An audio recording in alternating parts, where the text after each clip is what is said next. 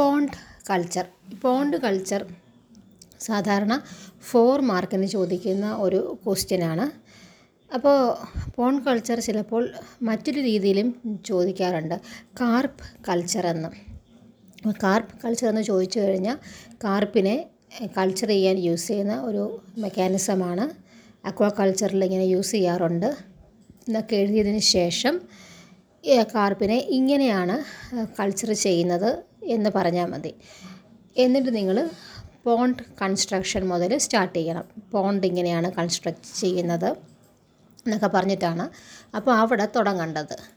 Porn culture ചോദിച്ചാൽ pond കൾച്ചറായിട്ട് എഴുതണം. കാർപ്പ് കൾച്ചർ ചോദിക്കുകയാണെങ്കിൽ ഒരു ചെറിയ ഒന്ന് രണ്ട് സെനൻസ് ഇൻട്രൊഡക്ഷൻ കൊടുത്തതിന് ശേഷം കാർപ്പ് കൾച്ചറിൽ പോണ്ട് കൺസ്ട്രക്ഷനോട് കൂടിയാണ് കാർപ്പ് അക്വാകൾച്ചർ തുടങ്ങുന്നത് എന്ന് എഴുതിയിട്ട് പോണ്ട് കൺസ്ട്രക്ഷനെ കുറിച്ച് എഴുതണം.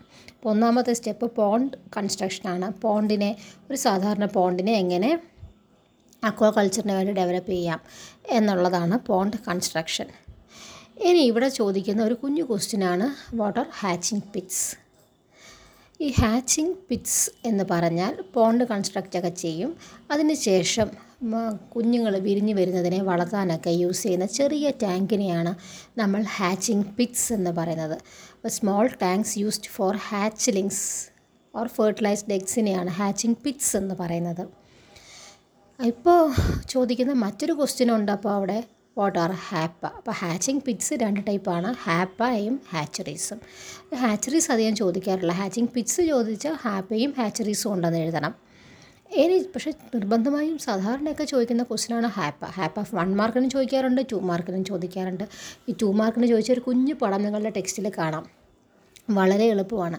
കട്ടിലിന്റെ പുറത്ത് കൊതുക് വല കുരുത്തിടുന്നത് പോലെയാണ് ഹാപ്പയുടെ കൺസ്ട്രക്ഷൻ അപ്പോൾ അത് വരയ്ക്കാനും വളരെ എളുപ്പമാണ്. അപ്പോൾ ഹാപ്പ എന്ന് പറയുന്ന ഡിവൈസ് എക്സിനെ ഹാച്ച് ചെയ്യാൻ വേണ്ടിയിട്ട് യൂസ് ചെയ്യുന്നതാണ്. അതൊരു ഡബിൾ വാൾഡ് ആണ്. അതുകൊണ്ട് ഔട്ടർ വാളുണ്ട് ഇന്നർ വാളുമുണ്ട് ഔട്ടർ ഹാപ്പിയും ഇന്നർ ഹാപ്പിയും ഔട്ടർ ഹാപ്പ ഓർഡിനറി ക്ലോത്ത് കൊണ്ടായിരിക്കും ഉണ്ടാക്കിയിരിക്കുന്നത്. ഇന്നർ ഹാപ്പ മൊസ്കിറ്റോ നെറ്റ് കൊണ്ടാണ് ഉണ്ടാക്കിയിരിക്കുന്നത്. ഇനി അതിന്റെ പോണ്ടിന്റെ അവിടെ വെക്കാനായിട്ട് ബാംബു പോൾസ് യൂസ് ചെയ്തിട്ടാണ് വെക്കുന്നത്. നിങ്ങളുടെ വീഡിയോയിൽ നിങ്ങളുടെ ടെക്സ്റ്റിൽ ഒരു ഹാപ്പയുടെ പിക്ചർ ഉണ്ട്. പക്ഷേ വീഡിയോയിൽ എങ്ങനെയാണ് പോണ്ടിൽ ഹാപ്പയെ വെച്ചിട്ടുള്ളത് എന്നുള്ള പിക്ചർ നിങ്ങൾക്ക് അവിടെ കാണാൻ പറ്റും. ഫെർട്ടിലൈസ്ഡ് എഗ്സിനെ ഔട്ടർ ഹാപ്പ് ഇന്നർ ഹാപ്പയിൽ നിരത്തിയിടും. ആ ഇന്നർ ഹാപ്പയിൽ നിന്നും വിരിഞ്ഞ് വരുന്നവർ ഔട്ടർ ഹാപ്പയിലേക്ക് മൂവ് ചെയ്യും.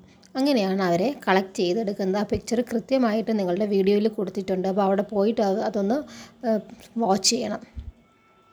ഇനി പല type പോണ്ടുകളുണ്ട്. Nursery pond rearing pond stocking ponds എന്നൊക്കെ പറഞ്ഞിട്ട്. അപ്പോൾ ഒരു പോണ്ട് എങ്ങനെ കൺസ്ട്രക്ട് ചെയ്യാമെന്ന് ആദ്യത്തെ ഭാഗം. പിന്നെ രണ്ട് ടൈപ്പ് കുഞ്ഞു പോണ്ട്സ് ഉണ്ട്. പിന്നെ പല ടൈപ്പ് പോണ്ടുകളുണ്ട്. ഒരു ഹാച്ചറിയിൽ പല ആവശ്യത്തിനനുസരിച്ച് നമ്മൾ ഫിഷിനെ വളർത്തുന്നതിനനുസരിച്ച് പല ടൈപ്പ് പോണ്ടുണ്ട്. അതിലൊന്നാമത്തതാണ് നഴ്സറി പോണ്ട്. അതായത് ഹാപ്പയിൽ നിന്നോ ഹാച്ചറിയിൽ നിന്നോ വിരിഞ്ഞ് വരുന്നവരെ സൂക്ഷിക്കുന്ന പോണ്ടാണ് നഴ്സറി പോണ്ട്. രണ്ട് മുതൽ മൂന്ന് ആഴ്ച വരെയൊക്കെ അവരെ അവിടെ വയ്ക്കും ഫുഡും കൊടുക്കും. അതിന് ശേഷം റെയറിങ് പോൺസ് ഉണ്ട്. ഇപ്പോൾ ഈ റെയറിങ് പോൺസ് എന്ന് പറഞ്ഞാൽ ഫിംഗർ ലിങ് എന്ന് പറയുന്ന ഭാഗം എത്താൻ എത്തുന്നത് വരെയും വളർത്തുന്ന പോൺസിനെയാണ് റെയറിങ് പോൺസ് എന്ന് പറയുന്നത്. അടുത്തത് സ്റ്റോക്കിംഗ് പോൺസ് ആണ്. കുറച്ചൊക്കെ വലിയ പോൺസാണ് സ്റ്റോക്കിംഗ് പോൺസ് പറഞ്ഞാൽ വലിയ പോണ്ടാണ് അത് ഫിംഗർ ലിങ്സിൽ നിന്ന് എടുത്തിട്ട് സ്റ്റോക്ക് ചെയ്ത് വളർച്ച എത്തുന്നത് വരെയും വളർത്തുന്ന പോൺസിന് പറയുന്ന പേരാണ് സ്റ്റോക്കിംഗ് പോൺസ് അതിന് മറ്റൊരു പേരുമുണ്ട് പ്രൊഡക്ഷൻ പോൺസ് എന്ന് പറയും. ഇത് ലാർജ് പോൺസാണ് വീഡ്സും പ്രീഡേറ്റേഴ്സിനെയൊക്കെ അവോയ്ഡ് ചെയ്യുന്ന ടൈപ്പിലായിരിക്കും പോൺസ് ഉണ്ടാക്കുന്നത്. ആർട്ടിഫിഷ്യൽ ഫീഡിംഗ് ഒക്കെ കൊടുത്തിട്ടാണ് വളർത്തുന്നത്. അപ്പോൾ ഫിംഗർ ലിങ്സ് തൊട്ട് മാർക്കറ്റബിൾ ഫിഷ് ഫിഷിനെ മാർക്കറ്റ് ചെയ്ത് വരുന്ന ആ സ്റ്റേജ് വരെയും യൂസ് ചെയ്യുന്ന പോൺസിനെയാണ് സ്റ്റോക്കിംഗ് പോൺസ് അല്ലെങ്കിൽ പ്രൊഡക്ഷൻ പോൺസ് എന്ന് പറയുന്നത്. ഇനി ഇതൊക്കെ ഇതിന്റെ കൂടെ തന്നെ ചോദിക്കുന്ന മറ്റൊരു ക്വസ്റ്റ്യനാണ് പോണ്ട് മെയിന്റനൻസ് എങ്ങനെയാണ് പോണ്ടിനെ മെയിന്റെയിൻ ചെയ്യാൻ പറ്റുന്നത് എന്ന്? അതും ഒരു ഫോർ മാർക്ക് ക്വസ്റ്റ്യനാണ് അതിനകത്ത് വരുന്ന ഒരു ഭാഗമാണ് ലൈമിങ്. പോണ്ട് മെയിന്റനൻസിന് സോയിൽ നോക്കണം പോണ്ടിന്റെ ബോട്ടം ക്ലീൻ ചെയ്യണം ലൈമിങ് കൊടുക്കണം ലൈം ഇട്ട് കൊടുക്കണം. അതാണ് ലൈമിങ് ഫെർട്ടിലൈസേഷൻ. പല പല ഓർഗാനിക്കോ ഇനോർഗാനിക്കോ ഫെർട്ടിലൈസേഴ്സിനെ കൊടുക്കണം. അൺഡിസേർഡ് പ്ലാന്റ്സിനെയും വീഡ്സിനെയും ഒക്കെ മാറ്റണം. പ്രീഡേറ്ററി ഫിഷസും പ്രീഡേറ്റേഴ്സും ഇതിലേക്ക് പോണ്ടിലേക്ക് വരാതിരിക്കാൻ ശ്രദ്ധിക്കണം.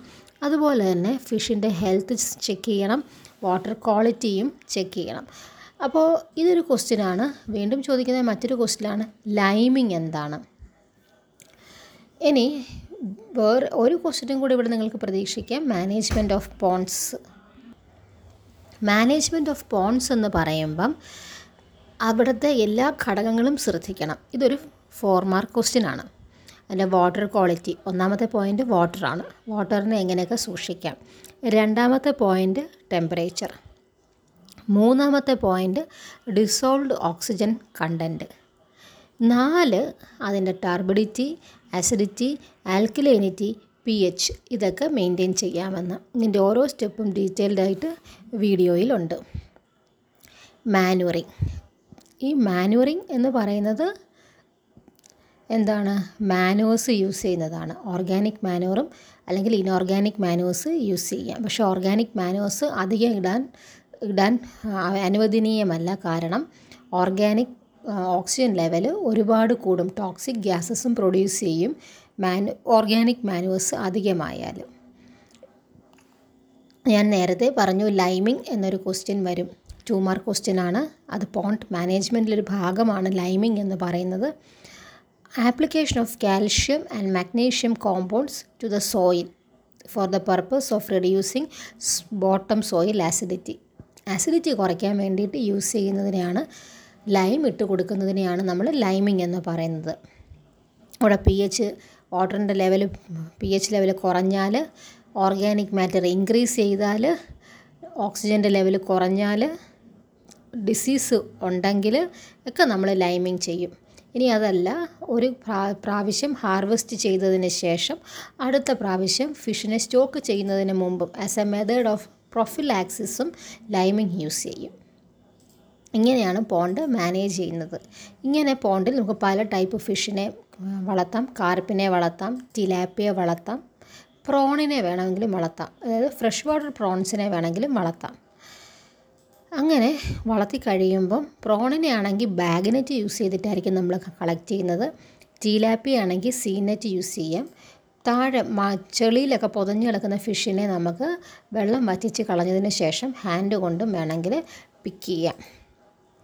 ഇങ്ങനെയാണ് പോണ്ട് മാനേജ്മെന്റ് എന്ന ഭാഗം എഴുതേണ്ടത്.